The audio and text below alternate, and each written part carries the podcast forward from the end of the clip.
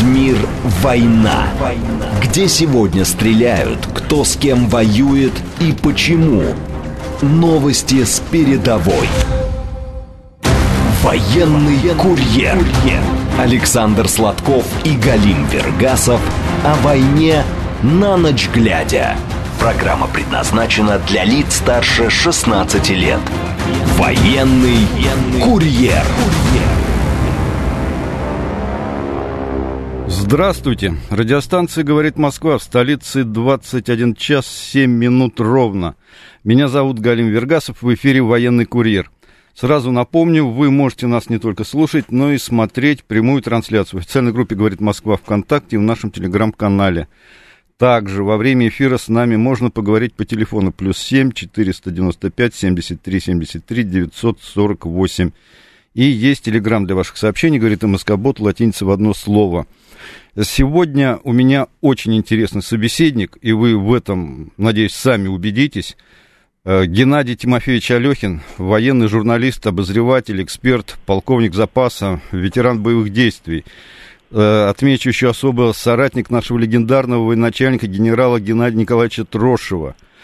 Геннадий Тимофеевич возглавлял в свое время фронтовую газету «Защитник России», также во время контртеррористической операции на рубеже 2000-х и далее руководил пресс-центром объединенной группировки федеральных войск на Северном Кавказе. Геннадий Тимофеевич, здравствуйте. Добрый вечер. По-моему, я все правильно о вас рассказал. Ой, слишком много, меня аж в краску ввели. Да, но мы с вами мельком знакомы, поэтому э, как бы хотелось мне вас представить э, как бы, ну, э, полно, достаточно полно, чтобы наши слушатели тоже понимали, с кем мы сегодня будем беседовать, кому они будут задавать вопросы, и письменные, и по телефону, я надеюсь. Геннадий Тимофеевич, вот начнем, наверное, с того, что, ну, с приятного. Вы только что вернулись в Белгород, вы живете в Белгороде, хотя родились в Харькове, ну, еще в, советское, в советские времена, потом военная карьера, это понятно. Вот, ну, ваш телеграм-канал, например, называется «Адекватный харьковчанин». А вы вернулись недавно из Москвы, где была презентация вашей книги совместно с Сергеем Бережным – Называется книга «Донбасская дуга. Спецоперация продолжается». Ну, само название говорит, в общем-то, о том, э, о чем эта книга. Но если можно, чуть подробнее, чуть подробнее, что, что в этой книге, о чем она рассказывает – эта книга писалась, в общем-то, по горячим следам. Как говорят репортеры, журналисты, военкоры на коленке. Угу. Вот. Э, буквально с первого дня э, спецоперации 24 февраля, когда э, мои коллеги попросили мне поучаствовать, э, по поактивничать, как говорится, в этих делах информационных. Ну, имею какой-то опыт, в общем-то, э, сам родился и вырос в Харькове, мне знакомы эти места. Э, в какой-то мере, я думаю, что мне знаком, конечно, и менталитет харьковчан. Э, вот. Мы старались показать человека на войне это не только хроника событий, которые тоже там присутствуют. И я считаю, она имеет право присутствовать, потому что сегодня многие уже не знают, что было 25 февраля, а что было 15 апреля, к примеру. Угу. Но э, вы понимаете, по большому счету статистика играет какую-то роль, но чисто фоновую. Поэтому я постарался ну, в общем-то, предугадать, э, сделать, скажем так, два-три шага вперед, потому что ни повести, ни романы, э, я имею в виду литераторов, они не пишутся с коленки, они осмысляются, на это нужно время, а вот время публицистики самое то именно в ходе э, боевых действий. Поэтому я старался на фоне этой хроники вычленять, э, как говорится, знаете, журналисты говорят, фишка. Вот фишка в том, чтобы на, на деталях, на примерах, на каких-то событиях вычленить какую-то интересную историю, интересный факт. Ну, к примеру, угу. тактика действия э, ВСУ.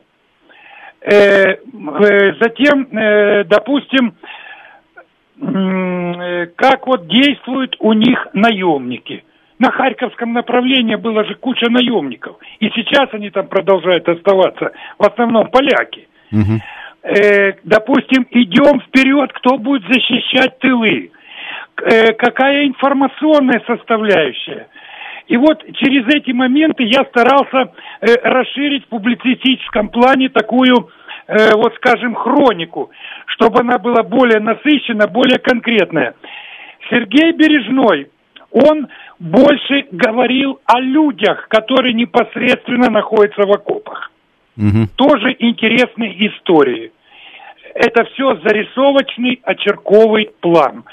И поэтому, понимаете, получился такой слоеный пирог – это взгляд с двух сторон на вот эти все события. Получилось это или не получилось, судить, конечно, не авторам этой книги, а нашим читателям. В первую очередь людям в погонах, которые находятся на линии фронта.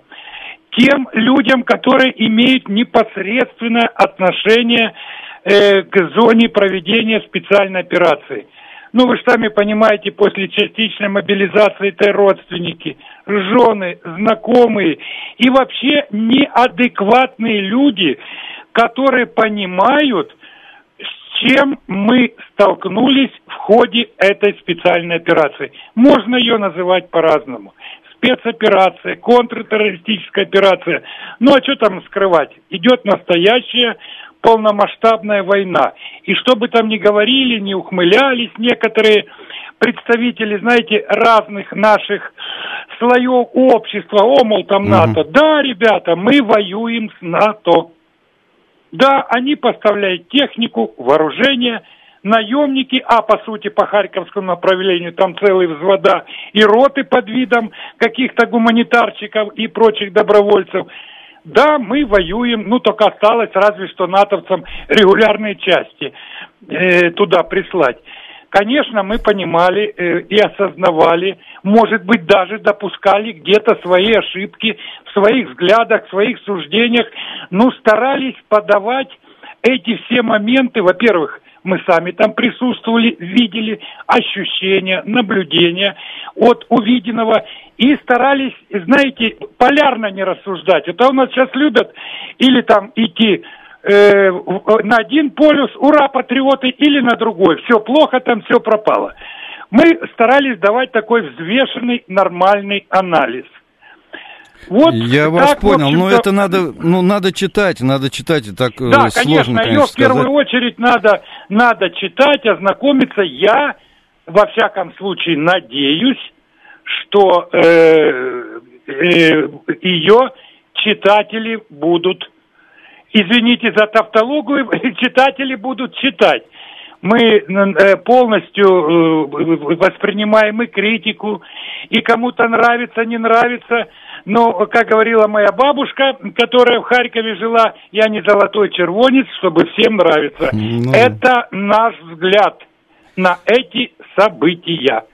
Это именно наш взгляд. Вот, Геннадий Тимофеевич, все-таки э, процесс э, выхода книги в свет, это, ну, в определенной степени, ну, затянутая такая вещь, ну, наверное, уж, ушло там пару месяцев э, на это дело. Вот если рассуждать о Геннадии Алехине, э, начало спецоперации, да, 24 февраля 22 э, года, и сейчас вы в этой книге что-то поменяли бы, переписали, вот те впечатления вот сейчас, после того, как уже прошло время? Или вот уже тогда, э, ну, как бы какие-то позиции вы, ну, выражали, выражали, выразили бы точно так же, как и сейчас? Ну, я скажу Сам прямо... Геннадий Алехин поменялся? Публицист. Да, я, я скажу прямо и откровенно. Естественно, естественно поменялся. Вы понимаете, вот один только пример. Э, военкоры, журналисты, литераторы, которые находятся на линии фронта, они тоже в какой-то мере, особенно в начале спецоперации, ну что там греха таить даже и сейчас, не то, что находятся в неведении, нет, но они находятся в каком-то мешке темном. Угу. Им тоже не дают всю информацию. Они не обладают всей информацией. А надо давать? Я... И, конечно, конечно, надо давать. Вы понимаете, э, писать историю СВО мы будем не по статистике. Мы будем угу. более расширенно, ну это уже такой, знаете, более э, такой расширенный взгляд. Так вот, я скажу честно, сейчас бы я что-то поменял. И более того, у меня была возможность, знаете, как-то перед выходом почистить. Угу. Особенно, особенно после ситуации сентября прошлого года э, под Харьковом. Да. Но я это намеренно не делал.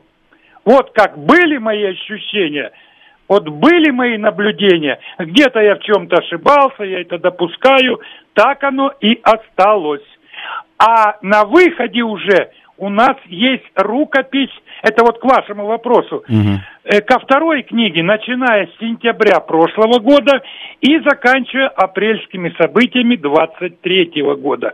Естественно, скажу честно и прямо, там у нас уже акценты более, скажем так, не такие благодушные и не такие победные, как мы э, ожидали 24 февраля. Мы были все на подъеме. Ну, я, допустим, это, вот я за себя могу отвечать, и Сергей Александрович тоже. Ну, наконец, началась какая-то решительная э, работа, и мы полностью поддержали СВО. Да, потом были просчеты, были недостатки, были недоработки, в том числе и в информационном плане. Но если Генштаб, они обычно свои планы уточняют, корректируют, изменяют, делают какие-то выводы из неудач и недостатков, так и информационная работа тоже должна перестраиваться.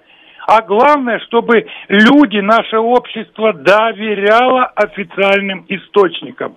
К сожалению, скажем прямо, не всегда доверяют. И люди бросаются в ТикТоки, телеграм-каналы угу. И прочие неофициальные источники а там пруд пруди, и, к сожалению, там больше преобладает, скажем так, пропагандисты и всевозможные ньюсмейкеры украинской стороны, которые работают по четко заведенной методичке. Здесь мы еще, к сожалению, им проигрываем. Но это так, это долгий Нет, разговор. Геннадий Тимофеевич, я... это да. интересно от вас слушать, потому что от человека, который в свое время руководил Э, пресс-центром объединенной группировки федеральных войск на Северном Кавказе, когда там шла э, тоже, ну, да, будем говорить... Вашего, во... вашего разрешения да. продолжу. Можно так уточнить? Я не хотел проводить да. аналогии, не, не хотел где-то что-то сравнивать, но опыт показал, опыт второй чеченской кампании. У нас был объединенный пресс-центр. У нас были мобильные пресс-центры на главных группировках Запад и Восток. У нас был главный ньюсмейкер войны. Это ж я не придумываю. Да-да. Это вам скажет любой журналист, который участвовал в тех событиях. И все назовут в первую очередь генерала Трошева, да. который в то время один из немногих генералов, кто понял и осознал значение информационной войны э, в современных конфликтах. Вы понимаете? А сейчас у нас ньюсмейкеры другие – но генерал При... Трошев военачальник, он не, даже не официальный представитель, да, там, Министерства обороны да, или группировки. он военачальник, он военачальник, он который там командовал. И да, он шел и он... на контакт с журналистами, это да, я, это я шел, все помню. Да, да, да, да, да. Он шел на контакт, он давал комментарии, отвечал на вопросы журналистов. У нас пресс-центры, Пресс-центры мобильные были созданы только вот в нынешнем СВО на девятом месяце операции. На девятом. Да. Вы понимаете, это уже о чем-то говорит. Ну, а э, генералов, ну что, я пока, кроме выступления Суровикина в свое время, когда он принял командование, больше я ни одного генерала, его комментариев не слышал. Ну, видите как, на мой взгляд, на мой взгляд, это не совсем верно. Я не хочу критиковать или в чем-то упрекать нынешних э, людей, которые отвечают за информационное сопровождение. Но есть хорошие примеры. И эти хорошие примеры, этот опыт, который был наработан сквозь призму ошибок и неудач первой чеченской кампании, которую мы вчистую проиграли в информационном плане, да. сделали какие-то выводы, уроки, и во второй уже действовали по-другому. Сейчас, к сожалению, это не всегда, мягко скажем так, просматривается. Ну, сейчас, понимаете, вот свое личное впечатление скажу. Я вот тоже побывал вот в Донбассе, и в свое время первую кампанию был в Чечне. А, и, ну, так сказать, вторая кампания тоже не прошла мимо меня, чеченская. А, раньше, а, как бы, пресс-центр, он объединял вокруг себя журналистов, и э, действительно помогал там, если надо куда-то поехать или еще что-то, дать какой-то комментарий, с кем-то соединить. Сейчас же получается так, что приезжает журналист, пишет письмо, там что-то просит, ему там пытаются согласовать, еще что-то. Это происходит очень бюрократически и э, не мобильно, да, не да. информационно. И в этом мы проигрываем, я вот так считаю, что... Хотя замечательные люди тоже сопровождающие, я ничего не могу сказать насчет них, что, ну, вот эти вот ребята, которые там капитаны, майоры, которые нас там возят. Да, это молодые ребята, они молодцы. которые выполняют, да, но, да, они молодцы, сам, вопросов Да, нет. но сама стратегия вот этого инф как построить это инфопространство, она, конечно, мне кажется, сейчас хромает. Я с вами совершенно согласен. Ну, вы знаете, вам же тоже есть чем сравнивать. Да. Тот период и этот период. Конечно, нужно где-то что-то менять, где-то нужно идти на упреждение, где-то что-то усиливать. Но тут пока, пока еще не совсем верно расставлены акценты, на мой взгляд. А насколько вот наш звукорежиссер, его интересует, я немножко перефразирую его вопрос, но э, насколько сейчас э, на инфополе э, ну, влияет то, что у каждого есть мобильник с камерой, и каждый уже стал как бы сам себе корреспондентом и может, в принципе, ну, посредством телеграмма, вы сами автор телеграм-канала, передавать свою информацию. Как это регулировать и как с этим работать, допустим? Вы понимаете, опять же, я возвращаюсь э, вот не то что к запретительным темам, нет. Вот человек, который сам может снимать и все выдавать. Угу. Но ему же, если бы давали развернутые пресс-релизы в той же зоне э, боевых действий, не только статистику, если бы были какие-то комментарии на те или иные события, ну, которые приобретают такой, знаете, большой резонанс. На такие, скажем так, скользкие темы. Он уже, естественно, в первую очередь, он обратится в пресс-центр за комментарием, и ему дадут. А ему, ну, журналиста ноги кормят, он начинает выдавать свою информацию. К сожалению, я не укоряю журналистов ни в коем случае, своих коллег. Я сразу скажу, что человек из журналистской братьи, который находится в зоне боевых действий, вызывал и вызывает у меня только положительные эмоции, и я таких людей уважаю. Ну, есть же журналисты, вы понимаете, с опытом. Есть журналисты, которые хайп хотят поймать. Есть журналисты, которые не могут разбираться в тех или иных военных вопросах. И вот, чтобы, как говорится, бежать впереди паровоза, и выдают такую информацию. А для этого их просто нужно готовить. Готовить к этому. И чтобы они находили верного союзника в лице представителей пресс-службы группировки на местах. Вот и все. А запретительные меры – конечно, они не решат проблему. Ну да, но тут, вы знаете, все смешалось, так сказать, в доме Облонских. Дело в том, что сейчас э, кого назвать журналистом, кого назвать военным журналистом, э, представители издания, вот, допустим, мы с Сашей Сладковым работаем от телеканала «Россия», да, там, объединенная mm-hmm. дирекция информационных программ «Вести». Мы ездим туда в командировки, вот, э, мы представляем этот канал.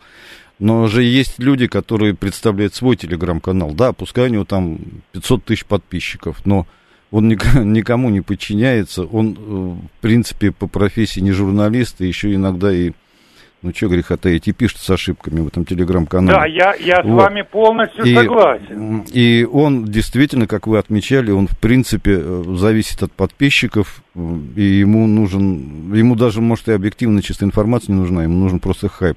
Единственное, что, конечно, этих людей несколько, а, ну, дисциплинирует то, что они все-таки работают с военными, и там просто вот так вот э, на дурачка ты не проскочишь. Э, там ребята в окопах видят, кто, так сказать, действительно говорит правду, а кто пытается на, просто заработать на них. Вот, ну, выставляя там какие-то, да, там скандальные подробности или еще что-то. Вот, вот здесь э, как регулировать это все, вот совершенно непонятно. Может да, быть, все-таки, вот понимаете, сейчас согласен. говорят, сейчас говорят то, что вот специальная военная операция, поэтому мы не можем вводить там не военную цензуру, а кто-то кричит, что надо вводить военную цензуру, надо объявлять войну, допустим, и вводить военную цензуру, и все это должно идти через военных цензоров. Вот как вы на все это смотрите? Э, ну, понимаете, правильно вы сказали, все, как говорится, в доме Обломовых перемешалось. Mm. Вот, э, ну, начнем с того, что, вот, вот допустим, Саша Сладков. Mm-hmm. Вот, я его уже знаю, слава богу, 30 лет. Он никогда не говорил, что он военный журналист. Он репортер. Да. да. Но его, его уважали люди в окопах.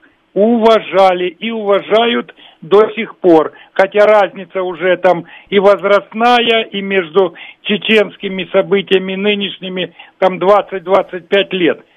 Понимаете, потому что люди в окопах, они все видят они все понимают. Они очень э, остро реагируют на откровенную ложь, на хайп. Они очень это остро реагируют. Это первый момент. Второй момент. Э, я бы не назвал многочисленных ловцов удачи, ну, скажем так, я бы их назвал просто блогерами. Но для более весомости такой, солидности – э, драйва, такого, знаете, имиджа в кавычках, они mm-hmm. себя считают военными корреспондентами, там, военными этими, но это смешно. Это смешно, вы понимаете? Военный журналист – это человек в погонах. Военный корреспондент, мы тоже спорили об этом во время Второй Чеченской – это люди, которые в первую очередь в погонах, которые, э, ну, был такой в свое время факультет военной журналистики, я его заканчивал в советское время. Сейчас угу. людей распогонили. Угу. Сейчас даже в военных газетах преимущественно находятся только гражданские. Да, у нас остались, правильно... остались только военные пиарщики, а военных журналистов нет. Да, да, да, остались только, правильно вы говорите, военные пиарщики. Вот. Но как мудро поступают руководители солидных информагентств, в том числе и э, ведущих федеральных каналах. И тогда, и сейчас. В первую очередь они отправляют в зону конфликта людей опытных, преимущественно, ну, Сладков же, бывший военный, угу. и, и таких можно перечислить много, или людей гражданских, ну, которые вот, подобный, допустим, Женя – он же не, не военный человек. Да, у него там есть какие-то ошибки, может быть, в терминах и прочее. Но это, как говорится, рабочие моменты. Ну, он уже прошел не одну горячую точку. Он уже разбирается, ну, да. он уже понимает. Геннадий Тимофеевич, вот таких... я вас да. сейчас, извините, прерву, у нас сейчас новости, э, говорит Москва, а через пять минут мы с вами продолжим, у меня есть к вам один еще вопрос интересный.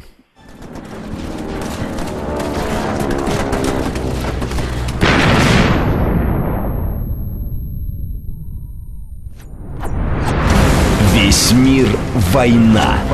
Где сегодня стреляют, кто с кем воюет и почему. Новости с передовой. Александр Сладков и Галим Вергасов о войне на ночь глядя. Военный курьер. курьер. 21.36 в Москве, программа «Военный курьер». Меня зовут Галим Вергасов. Прежде чем мы продолжим наш разговор с моим сегодняшним собеседником, я вам напомню, что э, вы можете не только нас слушать, но и смотреть э, нашу программу в официальной группе «Говорит Москва» ВКонтакте в нашем телеграм-канале. Также телефон прямого эфира плюс 7 495 73 73 948. Итак, мы продолжаем наш разговор с Геннадием Тимофеевичем Алехиным, военным журналистом, обозревателем, полковником запаса, ветераном боевых действий. И что отмечу, что в свое время он руководил пресс-центром э, объединенной группировки федеральных войск на Северном Кавказе. Для нас это сейчас интересно. Вот, и в принципе, э, Геннадий Тимофеевич, у нас первый звоночек, давайте мы послушаем. Алло.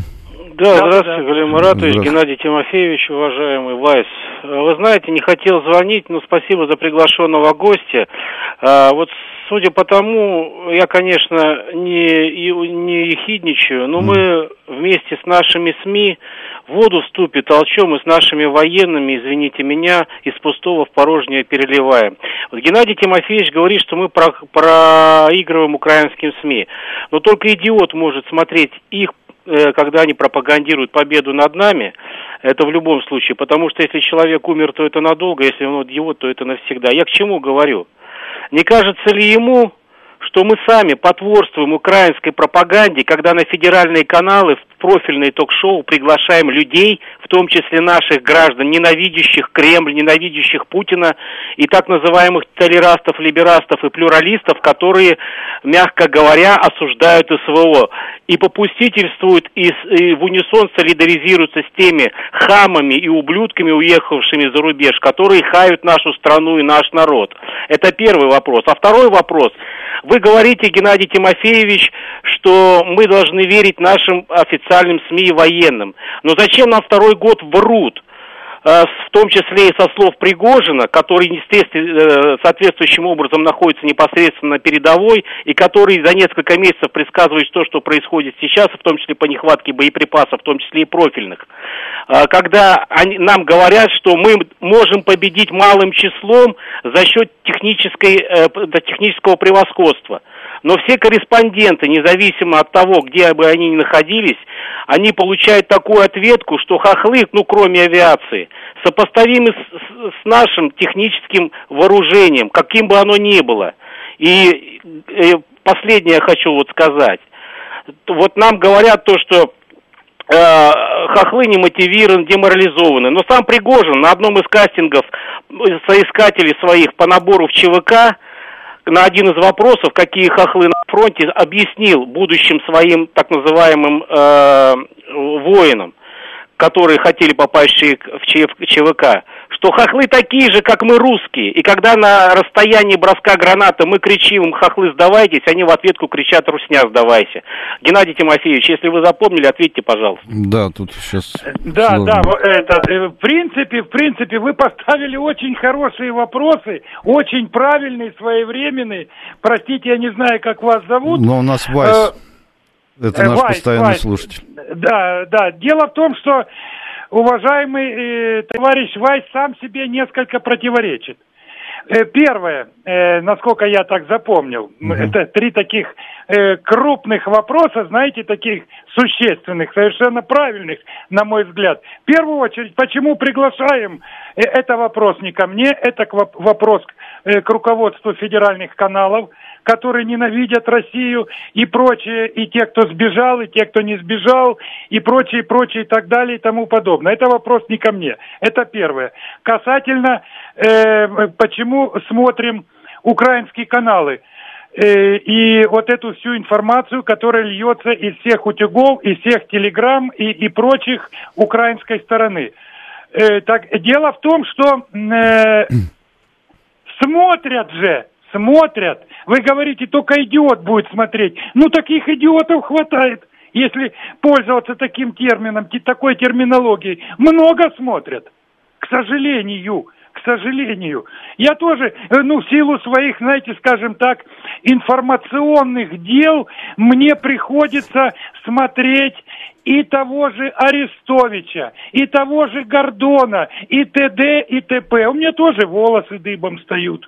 Мне тоже рвать, извиняюсь за выражение, хочется, но их смотрят.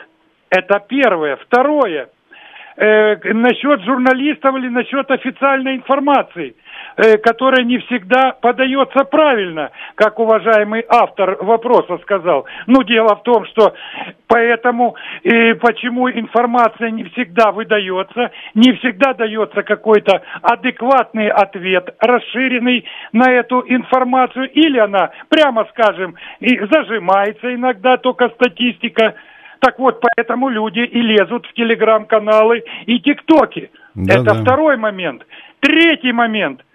Вы понимаете, я не собираюсь судить, но вот эти, мягко скажем, разногласия, вот эта трескотня между уважаемым мною Евгением Викторовичем Пригожиным и руководством Минобороны, конечно, не красит ни одних и ни других. Нельзя такие вещи запускать в публичную плоскость. Они играют только на руку нашему противнику, да, разгоняют и продолжают. И на это дело клюют люди, к сожалению большому. Вот. Касательно Евгения Викторовича Пригожина, мне, допустим, вот вы говорите, он совершенно правильно говорит. И русские с русскими воюют, и та же сноровка, тоже характер. И все эти моменты, особенно Юго-Восток, западенцы мало там воюют.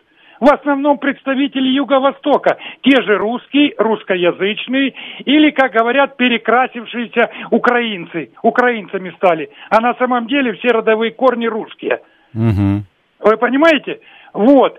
Э, так, вот я к чему это говорю. Мне кольнуло, допустим, Евгений Викторович говорит, вот во вторую чеченскую кампанию воевали с 15-летними обреками, которые спустились с гор. Mm. Да нет, Евгений Викторович, не так было. Я не знаю, где в это время Евгений Викторович находился. Я находился там. И любой журналист, военный вам скажет, с какими обреками нам приходилось воевать во вторую чеченскую кампанию. Там были хорошо мотивированные, подготовленные наемники со всего света, которые обучались после подписания позорных хасавюртовских договоров 96 -го года. Их готовили в базах и лагерях на всей территории Чеченской Республики. Там, ой-ой-ой, какие, там 15-летняя шпана бегала так, понимаете, рядом или около. А там воевали мотивированные люди. Это вот второй момент.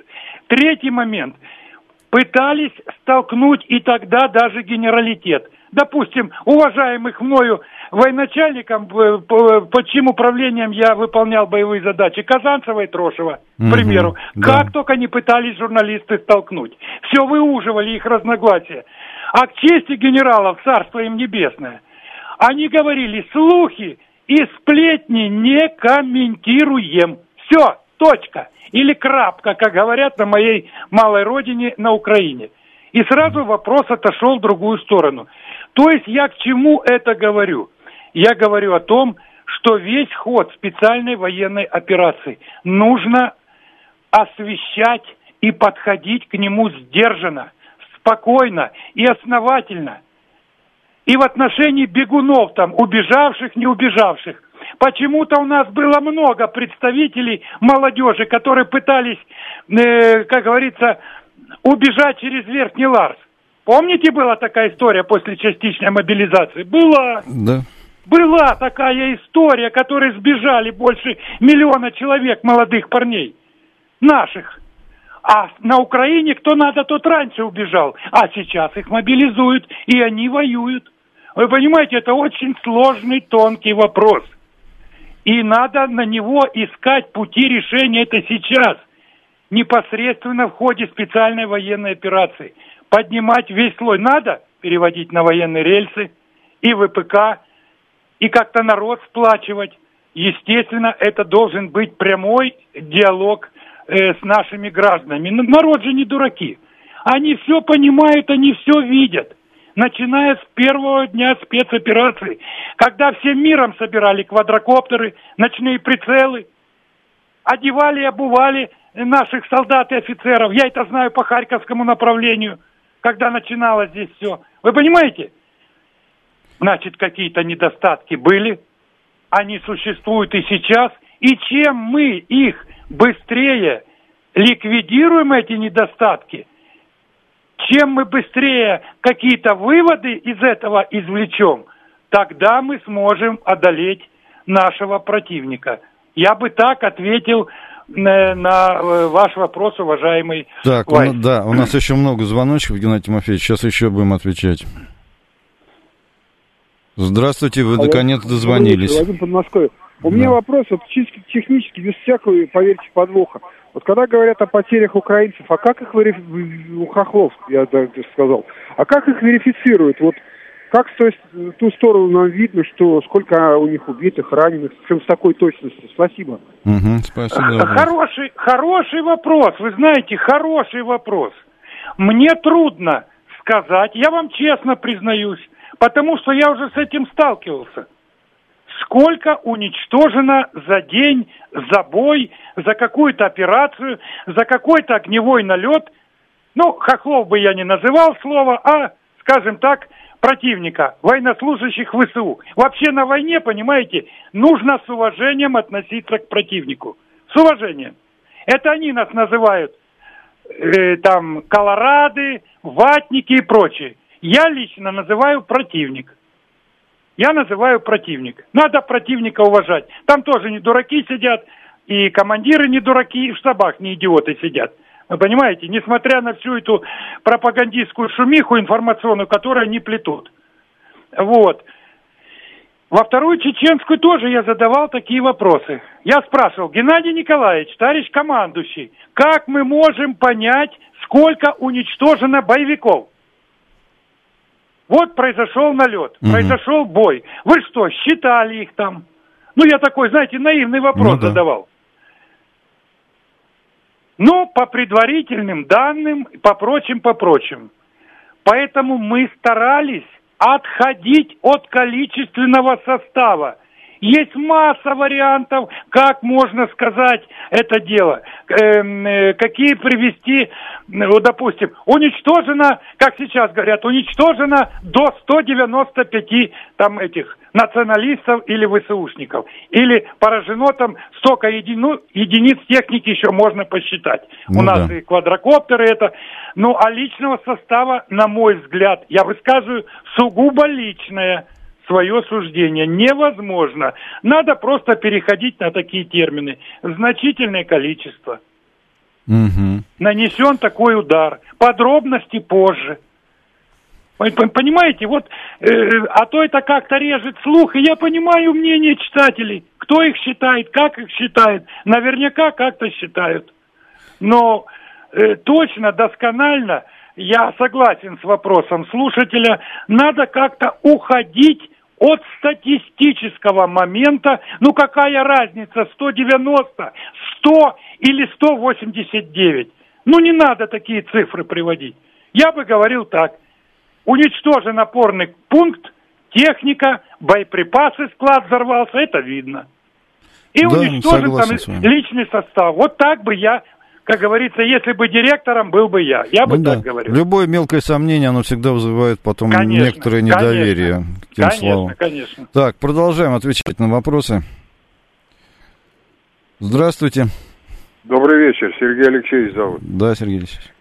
Геннадий Тимофеевич, вам хорошо известно, что любое поражение в войне, в том числе информационное, имеет конкретные показатели поражения – Какие вы можете назвать показатели нашего поражения или провалов в, информационной сфере, о которой вы говорили, которые объясняются именно тем, что нас переиграли или переигрывают на информационном поле внешние силы? И какие именно вы ждете комментарии от генералов, которые осуществляют руководство российскими войсками в специальной военной операции, с учетом того, чтобы эти комментарии не нанесли бы вреда собственным вооруженным силам и значит стране? Спасибо. Спасибо за вопрос. Да, хороший вопрос. Вы понимаете, когда дает комментарий официальный представитель Минобороны и ориентируется только на статистику, это одно. Когда дает комментарий опытный военачальник, подчеркиваю, опытный военачальник, который понимает все эти вещи, знаком со всеми моментами, когда можно говорить, но никто ж не будет говорить замыслы, наши планы, наши прогнозы. Настоящий военный даже лейтенант вам никогда не скажет, а тем более командующий. Но сказать об общей ситуации, сказать о действиях наших войск, где мы можем сказать что-то, и оценить по результатам той или иной операции. Совершенно с вами согласен, не нанося никакого урона имиджу, престижу вооруженных сил. Это другое совсем дело. И как показала, еще раз подчеркну, практика второй чеченской кампании, когда генералы отвечали на вопросы журналистов, это придавал вес, уверенность имидж и к мнению генерала относились положительно. Об этом вам может сказать любой человек, кто и воевал в то время, а также чеченцы, которые находились в то время и прочие вопросы. Генерал, военачальник, он не только руководит своими подчиненными, но он и понимает общий смысл, замысел всех поставленных задач. Мы же воюем не на Луне, ни в Африке, ни в Средней Азии. Мы воюем, как вы вот не, не, правильно ведущий подчеркнул, русский с русскими. Нужно учитывать и этот фактор специфический. Нужно смотреть вперед. Нужно, ведь выступления генерала будут прислушиваться и на той стороне. Вы что думаете, они не смотрят наши выступления? Смотрят. И мирные жители – и э, э, официальные представители. Вот в этом, на мой взгляд, мы и проигрываем. Что значит поражение или не поражение? У победы много героев, вы понимаете? А когда поражение, да. на кого-то все сталкивается, на кого-то что-то списывается.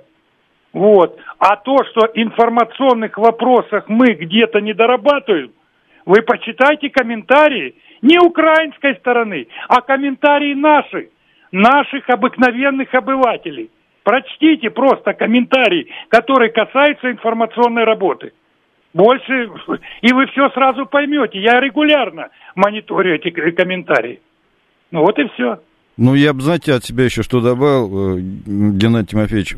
Когда мы смотрели интервью, которое давал же и Трошев, и Казанцев, и Макаров, и другие военачальники, а, мы видели людей, уверенных в своей победе, которые, во-первых, давали честную информацию, но, с другой стороны, чисто они выглядели э, генералами, которые э, победят. И это внушало да, уверенность. Вот любой подметили, человек, да, любой да, человек да, смотрел да, да, вот на это. Э, да. Вот такое вербальное, я не знаю, невербальное, визуальное такое вот восприятие, чисто на эмоциональном уровне, оно уже успокаивало население, они понимали, что э, по-любому победа будет за нами. Конечно, вот, население нужно успокоить. Я просто два слова еще вставлю. Да. По Белгородской области. Почему дает только комментарий губернатор области? Молодец, он много делает. Вячеслав Гладков. Угу. Но Вячеслав Гладков не может же разорваться и разбираться во всех вопросах. Есть официальный представитель э, Минобороны, западная группировка. Туда входит и наше белгородское направление. Но это все прекрасно знают. Ни разу не было э, упоминания о том, как э, белгородцы, белгородцы находятся 8 месяцев под обстрелами.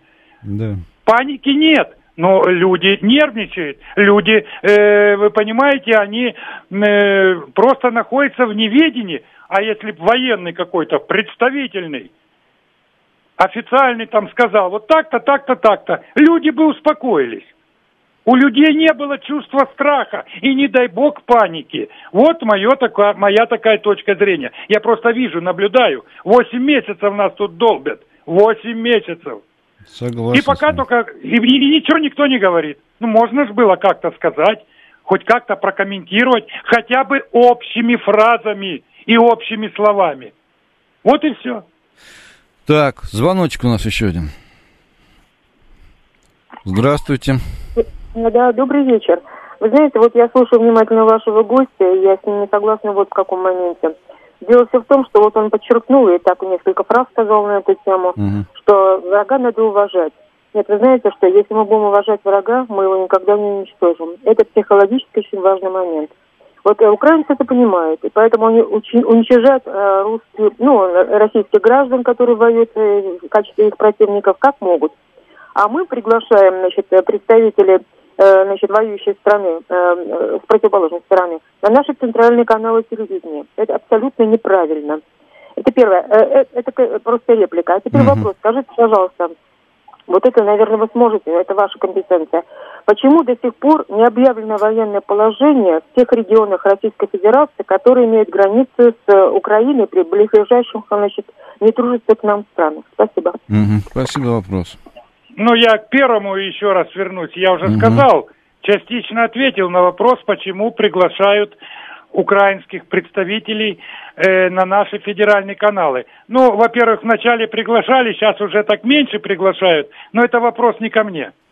Нет, да я, да я могу сказать почему. Просто телевидение это все равно, как ни крути, это шоу и политическое да. шоу.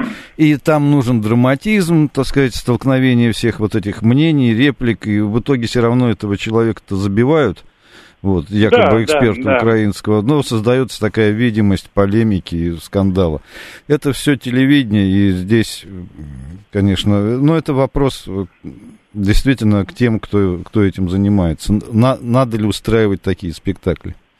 Э, вот, насчет э, уважения, неуважения, я согласен, я согласен, э, но вы понимаете, э, люди в окопах, люди непосредственно, которые находятся в зоне э, боевого соприкосновения, настоящие военные, как украинцы, так и наши, кстати, они с уважением относятся друг к другу. Я имею в виду как противнику, хотя не понимают, что это противник и надо его уничтожить.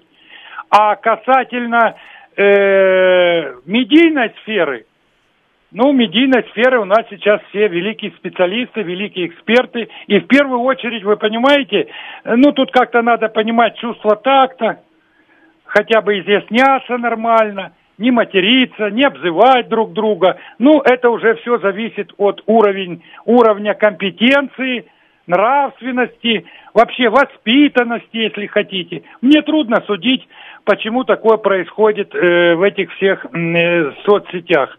Тут, как говорится, вопрос э, очень серьезный.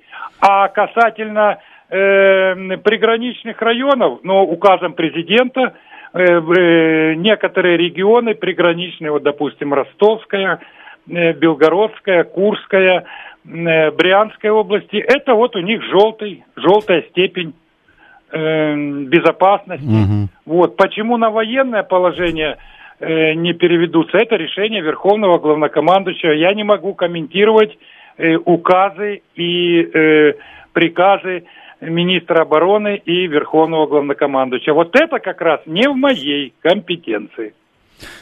Да, Геннадий Тимофеевич, спасибо за этот разговор. К сожалению, у нас время э, уже в эфире заканчивается. Вот. А так бы хотел с вами еще где-нибудь ну, часок-то точно поговорить, потому что только разошлись мы с вами, по-моему. Это вот.